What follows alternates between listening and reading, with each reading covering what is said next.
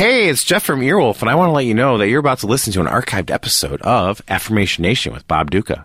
LegalZoom.com is sponsoring this episode. If you enter the code Earwolf on their website, you will get a discount. They're helping keep this show free and keeping us afloat. Every penny you spend while you're there comes straight to us. So please support them. They're supporting us. And don't forget, LegalZoom is not a lawyer and they provide self-help services at your direction.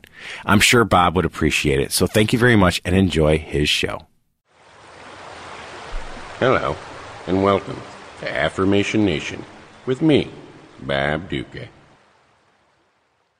Inner Drunk Uncle. Many of us are familiar with the concept of an inner child. It's the childlike aspect of our psyche and the emotions and memories that go with it. Some of us may even be aware of an inner parent.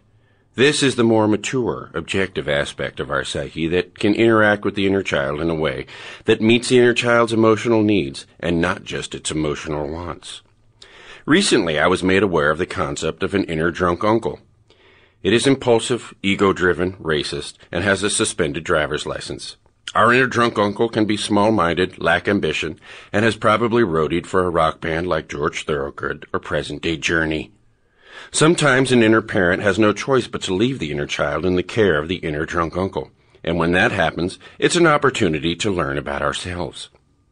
A few weeks ago, my inner parent was called away on an imaginary last-minute business trip.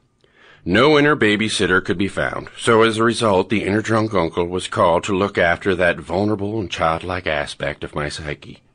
It did not go well.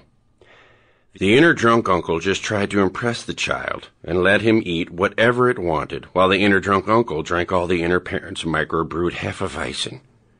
Had the inner drunk uncle read the numerous post-it notes on the fridge, he'd have seen that the inner child was lactose intolerant, and perhaps would not have let the inner child eat an entire Ben & Jerry's Vermonster bucket. The resulting fecal incontinence was not the fault of the inner child. This little guy could not be expected to impose limits on his desires, or stick to rules in a firm but loving way. It is not in his nature. Nor can the blame be placed on the inner drunk uncle, for his very name indicates that he is not a reliable caregiver. So, you're thinking to yourself, the blame surely then must fall on to the inner parent. It is the inner parent's responsibility to care for the inner child, and part of caring for a child is finding reliable guardians in that parent's absence. But you'll remember that the inner parent had no choice here. The inner boss demanded that the inner parent catch a red eye to St. Louis so it could put in some face time at a breakfast meeting with an important client the following morning. If the inner parent had refused, it may not have been fired outright. But let's just say that the inner boss would remember this act of not being a team player the next time employee reviews were due. Sometimes when things go wrong inside of us, no one is to blame. Sometimes bad things just happen and that's just the way it is. The inner child can do nothing but ask for what it wants. The inner drunk uncle, by its very nature, is inebriated and lacks responsibility. And the inner parent must do whatever it can to pay the bills, especially in today's inner economic climate.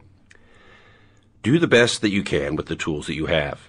If they're not able to do the job, consider lowering your expectations. I'm Bob Ducca. Thanks for listening. Bob Ducca's Affirmation Nation is an Earwolf Media production, co-produced by Scott Aukerman and Jeff Ullrich. You can send me, Bob Ducca, a question, message, or health tip to affirmationnation at earwolf.com.